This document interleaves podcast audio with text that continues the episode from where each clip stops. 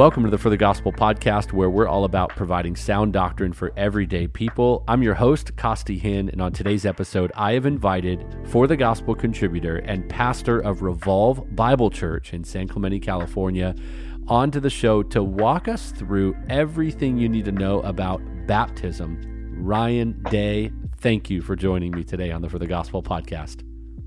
Costi, thanks for having me. I uh, so appreciate your ministry, brother, and I'm really glad to be here.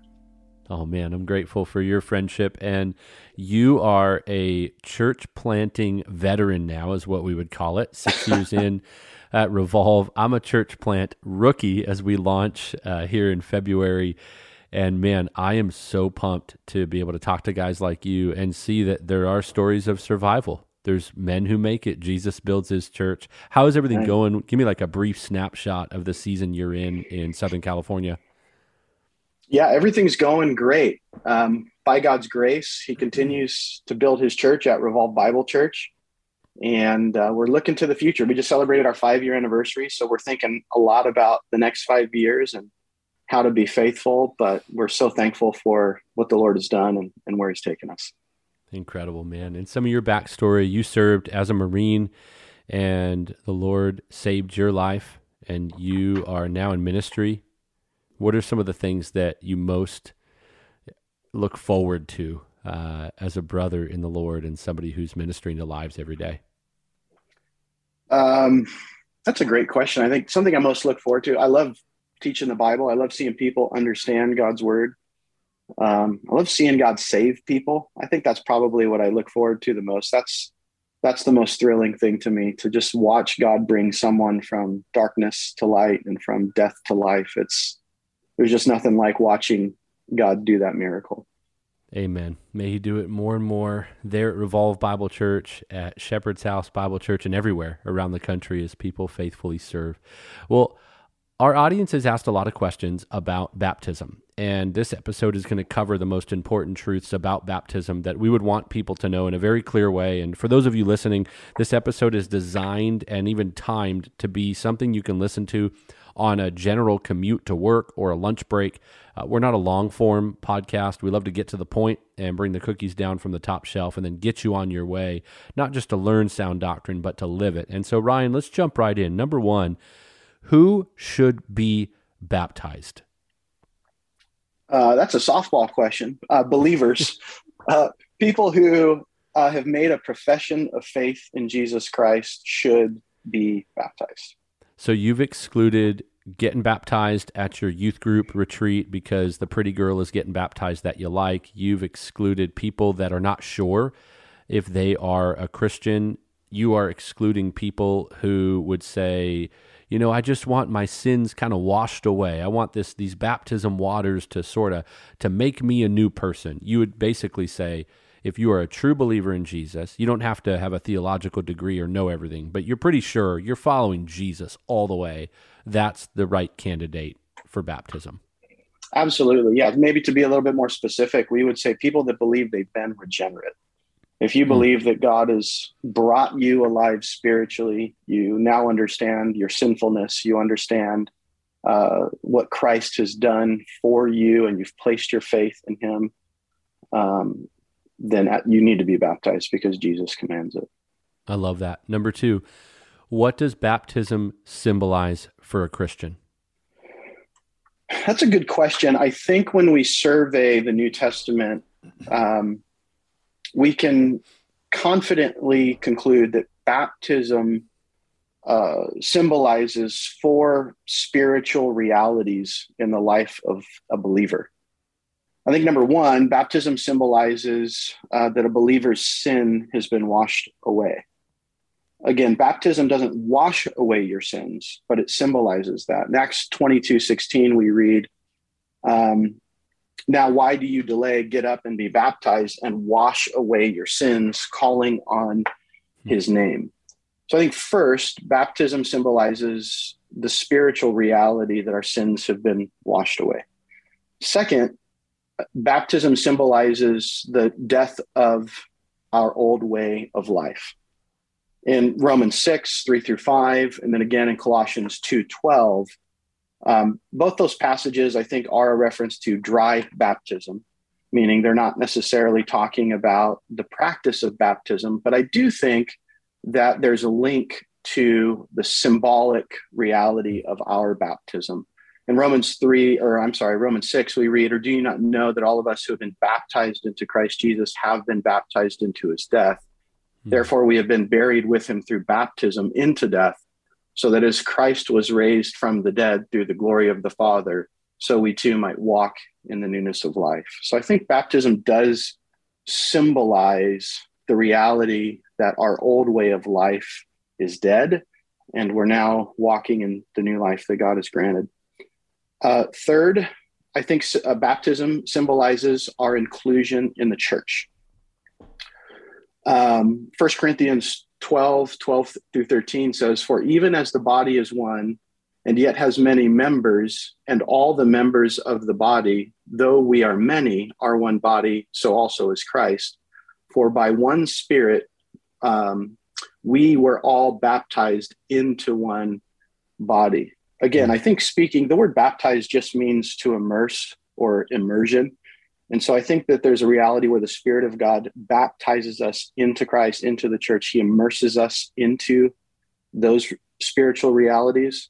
But when we are baptized, I think it symbolizes our inclusion in the church. And then, fourth, um, I think it symbolizes our deliverance from judgment. Peter um, says in 1 Peter 3 20 and 21 um, that uh, in the days of Noah during the construction of the ark, in which a few, that is, eight persons, were brought safely through the water, corresponding to that, baptism now saves you not the removal of dirt from the flesh, but an appeal to God for a good conscience through the hmm. resurrection of Jesus Christ. So I think that baptism symbolizes those four things that number one, a believer's sins have been washed away. Number two, symbolizes the death of our old way of life. Number three, our inclusion in the church. And number four, a deliverance from the judgment of God.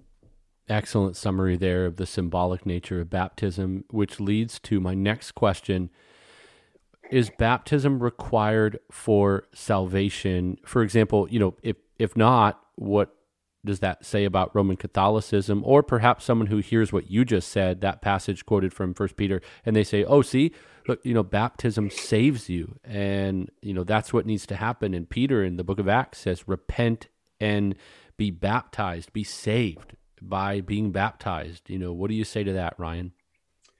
Yeah, I think there are those who teach that baptism is required for salvation, or rather, they would actually teach that baptism saves, like Roman Catholics teach baptismal regeneration.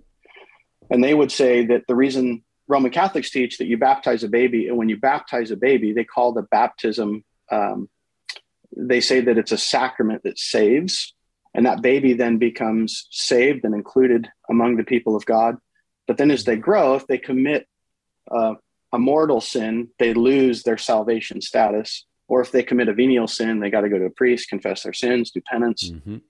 Um, but nowhere in the New Testament are we told that baptism regenerates. And I think we have to be careful, though, because baptism, if what we mean by does baptism save, if what we mean is regeneration, no, baptism does not bring regeneration.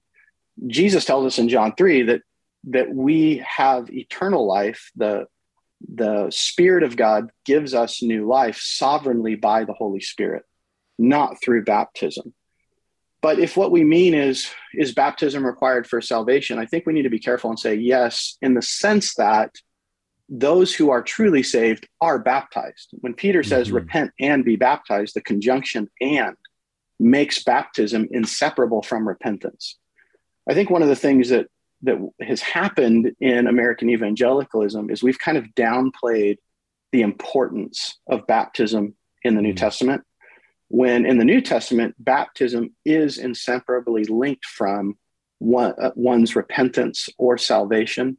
So, to be clear, it does not save in the sense that if you're baptized, you get spiritual life. But in the New Testament, baptism is inseparably linked to God saving a person, meaning that person does need to respond to what God has done in baptism. I hope that's, that's really, clear. Oh, totally. That's so helpful. That would be like the the phrase we would use. You're not saved by your good works, but you're saved for good works. It walking in obedience to Christ is simply evidence that you have been saved by Christ and that you are regenerate and in Christ. And so if someone is a believer, why wouldn't they be baptized? Or if they said, "No, I don't need to. Yes. I don't want to." You would go, "Okay, well, has the heart been transformed?"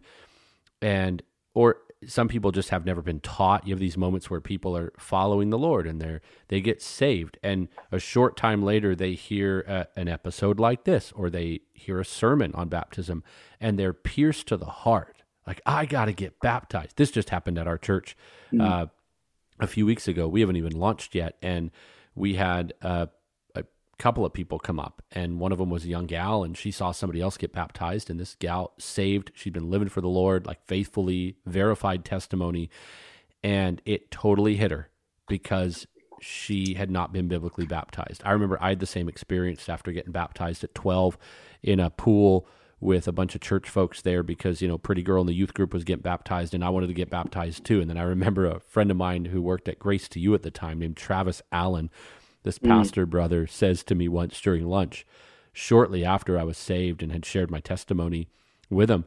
He said, So if you've been biblically baptized since your true conversion, and you should have seen how pale my face went, I went, Oh no. And so I ran back to Orange County, and I remember telling Pastor Tony, I got to get baptized like now. And, uh, you know, full on, we like end up at a pool somewhere. And it's like, that's one of the most special photos of my life was that was real baptism. And when you're a true believer, it's going to pierce you that you've not walked in obedience stepping into the baptism waters. I think that's so helpful, Ryan. Yeah, I, For, I think too oh, on on that note that what we've kind of done because of the influence of guys like Charles Finney in the 1800s mm-hmm. is we've turned uh, the the response the response the biblical response to Christ is baptism, mm. but we've kind of turned the response to Christ, not into bat, or we've not been faithful in baptism. We've kind of turned it into let's walk an aisle and go forward at an altar call. Yep. When you can't find that in the Bible, the wow. biblical response to the gospel is to be baptized. So it's great to hear someone at Shepherd's Bible House hearing the gospel and saying, I need to be baptized. That is the hmm. biblical response to the work of God in the heart of a sinner. Amen. Okay, you've already answered this one, I think, but I want to just ask it. And if you want to just point blank answer this one, that's totally fine. Why should a Christian be baptized? Uh, yeah, I, I, could say a little bit more here. Number one, Jesus commands it. Uh. Uh, if you're uh, if you have become a Christian, you are under the lordship of Christ. You joyfully obey our gracious Lord, and so believers desire to be pleasing to Jesus Christ. Um, number one, he commands it. Number two, it's a witness um, to the world. Mm. I think first re- or the after the reality of Jesus commanding it, when we're baptized as new believers, it sends a message to all of our unbelieving friends that we are marked off for Christ, Amen. and that can be a really powerful witness to unbelievers. I think third, it's very helpful for the church. It's really helpful for your brothers and sisters uh, that you're doing life with in your local church when you're baptized because it says to them, Hey, I'm one of you. And it's a cue for them to start discipling you. It's a cue for them to uh, practice all the one another commands in the New Testament. And then I would just say, fourthly, it encourages you. Um, I have, I cannot tell you how many times I've done a baptism and seen uh, that person being faithful to Jesus' command, that baptism has strengthened their resolve to be even more obedient to Christ. So I think there's a great personal encouragement because when you have placed your faith in Christ and you're baptized, you can know that you are being faithful to what Jesus commands. And there's a great encouragement in that. Amen. Real quick, bring some clarity. You already mentioned it a little bit what are the different beliefs about how to be baptized? We've got people who may say, you know, I was sprinkled as a baby and maybe they have no idea what baptism is all about, but they know they were sprinkled versus somebody who says, Hey, I'm a, you know, I'm like R.C. Sproul or I'm a, I'm a Paedo Baptist and I have a good position. I can argue for baby baptism. And somebody else says, Well, sprinkling versus immersion, you said that the word baptize means to dip or to immerse or immersion. Um, and so could you just shed some light on different beliefs and then biblically, and we hold to this view at for the gospel as part of our doctrinal statement, even even contributors all agree on this. You know, immersion versus sprinkling, adults or babies, what is our biblical position?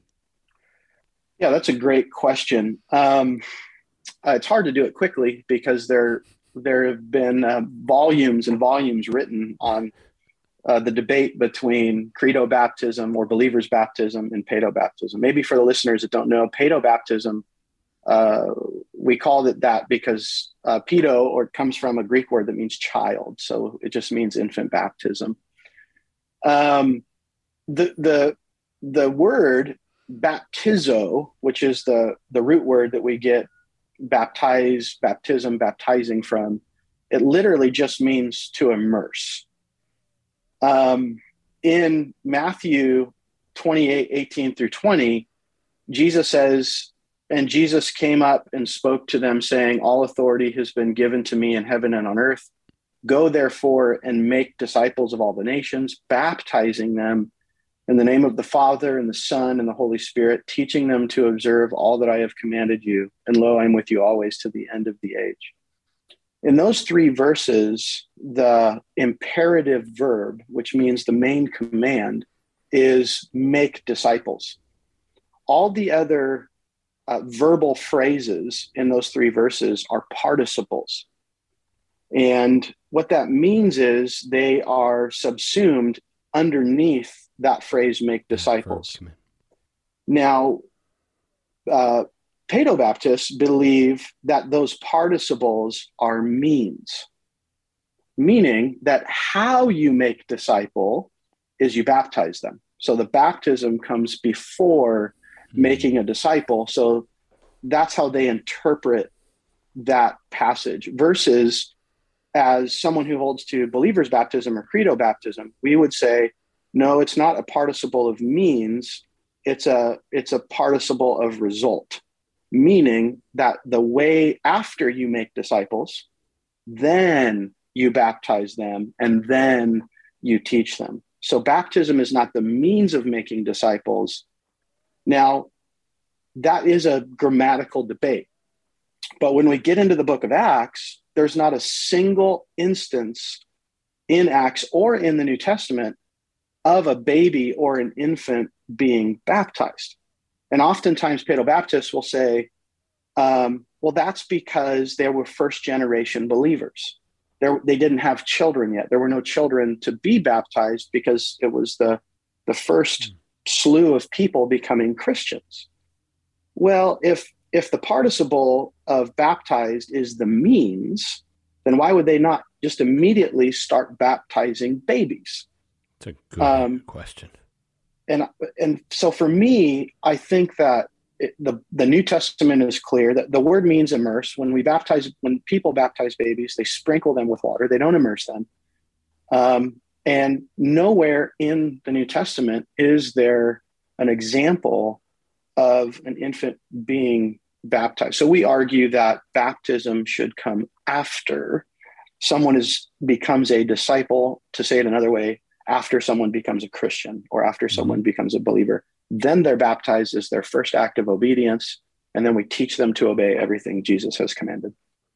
If someone were to ask me why in the world I asked Ryan Day to be a contributor for the gospel, that is why. That's a great example right there. That was clear, that was concise. And so people are going to be able to retain it. And uh, man, what a great explanation and clear and fair. Honestly, people will argue from different sides, but I think you're also a great example to younger men who listen in who say, you know, I want to be a church leader one day, I want to be an elder, I want to be a pastor, I want to this, I want to that, and that's great. I we we don't ever want to hinder anyone from stepping into that. We want to be able to help them forward, and one of the ways is having the ability to rightly divide the word and lay it out clear and know your positions, even on something like baptism. And here's my next question then Can good, solid Christians disagree on this, i.e., John MacArthur and R.C. Sproul, old friends who debated about baptism, and certainly were not going to roll over on their position. MacArthur never once said, ah, who cares about it at Grace Church because my buddy R.C. Sproul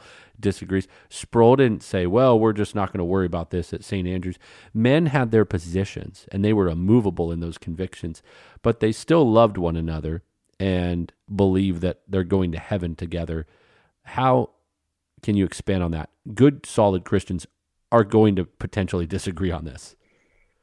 Uh, that's a great question. By the way, um, there is that famous debate between John MacArthur and R.C. Sproul. When I was wrestling with whether or not I embraced infant baptism, um, that debate um, uh, is what really helped me. I thought John MacArthur won the debate. Excuse me.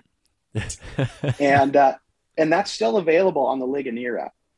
Um, but I love R.C. Sproul uh, R.C. Sproul, he's the holiness guy. If you've not read the Holiness of God, you need to. You're missing um, out. You, you, are missing, and, and understanding the holiness of God explodes the gospel. I mean, mm. it really makes us thankful for what Christ has done for us. Um, but back to your question, yes, we can uh, disagree on this, and I think the reason why is we need to understand and be honest that both sides, credo baptism and paedo baptism, are making arguments from inference. Now, inference in scripture is and can be authoritative. Now, there are guidelines for that, but um, there is no explicit place in the New Testament that says only believers are baptized or we baptize infants. So I think it's we have to be honest and charitable with one another that mm. we're both making arguments for inference. And this is probably something for another podcast, but a lot of it has to do with how one views the continuity and discontinuity between the Old Testament and the New Testament. Mm-hmm. Um, that's a big part of meaning, does the church replace Israel? Um, and that's Paedo Baptists say, well, in the Old Covenant, um, to it was a sign and a seal was circumcision, and in the new covenant, the sign and the seal is baptism. And because they circumcised babies, therefore we baptize. Mm-hmm. Now, that's a really simplistic way of saying it. Sure. Um, but that would be a Paedo Baptist argument. So it has to do with um, how you, you view the continuity versus the discontinuity of the Old Testament and the New Testament as well, which is a much larger discussion than probably we have time for today. So I, I'm smiling big because I'm tempted to derail this whole thing and go into pastoral nerd hour where you and I have fun, but we have to move on for our wonderful audience. But I promise this one day we'll go there and um, have some fun with that. Number seven, age of accountability. You talk mm. about babies, they can't be baptized in our position. We would say you wait till they're you know able to profess faith or adults. Some people they have kids who are 12 13 14 and they have clear accountability. They have confessed sin. They are aware of who they were and who they are in christ. Um, other people you know they they they tell their nine year old i've been into baptism interviews before with um, remember one young gal and the parents were real upset with me because you know i asked her some basic questions and she would answer things like you know i I just really want to. And I said, okay, that's awesome. You know, could you explain to me when you came to maybe a realization that that you wanted to follow Jesus? And she said, well, I just really love that. You know, my parents really want me to get baptized, and I really love my sister. And, and she just kind of told me random sweet things. And I remember, of course, I was gentle with her and talked. I mean, she was nine years old. And when the meeting ended, I said, All right, sweetheart, if you will just step out into the sitting area, I'm going to sit here with your mom and dad still and, and just talk to them. And so the door closed and they said, You know, what do you think? You know, is that good? And I said, No, I, would love for you guys to just take some more time. And here's a couple of books to read. Let's, there, baptism does not save her, so there's no harm in waiting. Let's go another year or two, keep dialoguing because you don't want to get rebaptized because it wasn't a real baptism. You want to make sure she's a true believer and they said, "Oh, she's going to be so crushed because her sister's getting baptized, and this is what we wanted." And you know, I just I feel like she knows these answers. It's just a lot of pressure you put on her, and I I literally mm. was very careful. I've done these interviews before. I was a children's pastor for some years at Mission Bible Church, and I remember being taught how to gently walk a young person through basic questions. And I had seen 9, 10, 11, 12 year olds convey clear gospel truth, understanding of sin, that they had changed, that they had repented. And so, on all of that, can be a real sensitive topic. But how do you navigate at Revolve Bible Church? You know, age of accountability. What do you encourage parents to do? I know it's hard to put a hard line number on it, but in general, is there wisdom in being careful and cautious, rushing your kid into the baptism waters? Yeah, I think there's a lot of wisdom about being cautious and not rushing your kid into the baptism waters. In one sense, I get it. Uh, believing parents really desire their children to be saved. And so there can be a temptation, I think, to parents to um, push their children to be baptized because their desire is pure in that they want their children to be saved. But we need to remember again, baptism does not save in the sense that it brings regeneration or new life. That occurs prior to as a sovereign work of the Holy Spirit. Uh, there is no command that I'm aware of in the New Testament that puts an age on baptism. So we don't at our church set an age of accountability per se. Um, we believe that uh, parents need to exercise wisdom and they need to observe their child to see if that child is manifesting fruit that is in keeping with repentance. That's age appropriate. The, you know obviously a child who places their faith in christ the response is going to look different but from a 25 year old that does. So I think parents would do really well if they spent time studying the book of First John um, and understanding what the evidences of true salvation are, and then overlaying those things onto the life of their children and just watching, not pressuring.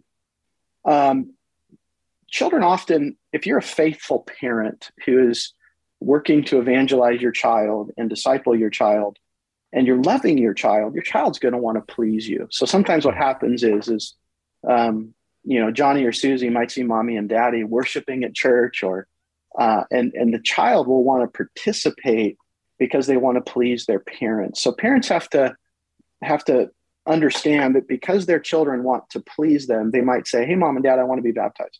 Mm-hmm. But I think a prudent response would be, okay, son, okay, daughter, well, let's talk about what the gospel is and let's talk about how your life is changing mm-hmm. in an age appropriate way. And then give them some space to just kind of watch and tell them you're watching. Say, hey, I'm looking for fruit in your life. And and the reason why is because when God saves us, it, he changes us from the inside. Mm-hmm. So I hope that's a helpful response, oh, but that's brother. a great question. It's hard for parents. No, that's a tremendous answer. It's very pastoral, and I think you've answered the question. You know, is there is there harm in having your child wait? No, um, that is good and well. My last question to you, if you could just shed light on this, and I imagine it's probably a quick and easy answer for you in a lot of ways, and maybe similar to what you've just shared about adults um, who have children guiding their children, parents. Is there harm in an adult waiting to be baptized? Why or why not? Why would somebody maybe wait, or what would be the reasons you'd caution an adult to slow down and assess? I think the answer to that is yes, it can be harmful, and no, it cannot be harmful. Um, again, it, people are oftentimes people have a, an emotional response to a sermon they hear or a gospel call that they hear, um, and uh, and they're not necessarily willing to turn from a besetting sin or turn from a lifestyle that they're involved in. And that person, I might caution them, say, you know, I think you need to wait a little bit because I know mm-hmm. that you are you you you understand the gospel uh, intellectually and you desire to be forgiven, but to follow Christ means you have to repent. You have to leave behind your old life. I think um, there can be harm in waiting. I remember one uh, guy that was baptized at our church uh, he struggled with what his family would think of him, mm. and so he he pushed back his baptism. Yep. And in that case, for him, I told him, "Hey, brother, you cannot wait. Um, if you are in Christ, you need to do this as an act of obedience to Christ. He is your Lord." So I think it's a case by case situation, and you know, I think pastors uh, and and uh, brothers and sisters of a person who's maybe newly converted um, could exercise wisdom and and whether or not it's uh, harmful in, in waiting or not. But I guess in general, though, it's Man, so my encouragement would be waiting doesn't mean you're not saved. Hmm. So if, if you need to wait, wait. So good. Ryan, honestly, thank you for these biblical insights. Thank you for being on the podcast, brother. Where can people go to find a good church in the San Clemente area? Do you know of any there in Southern California, kind of right yeah, they, near near the beach and um, near some great surfing spots? And and uh, if not, where can they watch some of the sermons from your church? I love it. Yeah, they can go to Revolve Bible Church, and uh, you can go to revolvebiblechurch.org, and all our content and services. Um, are on there. And again, brother, thanks for having me on. It's really been a joy. Absolutely, man. I can't wait till the next time that we get to film some more videos. We're going to be having you back to film some great content this year for for the gospel. And as always, I know that'll be a blessing to people. Our prayer for those of you listening is that this episode will give you the right theological foundation for baptism, or maybe you want to share this with a friend or somebody who's in your family who's in Catholicism, or somebody who's confused about baptism. Send this to them. Don't just hold it and hoard it for yourself use it as a resource to help somebody grow. Thank you all for being with us today on the For the Gospel podcast. To learn more about how we are providing sound doctrine for everyday people, go to www.forthegospel.org. Our newest free teaching series on dating, courtship, sex, and marriage is out. It's completely free on our YouTube channel. It's called DTR, as in defining the relationship, and it's perfect for teens, college students, and small groups in your church. And be sure to follow us on Instagram, TikTok, Facebook, and Twitter. We'll be back next Monday with another episode. Keep on living for the gospel.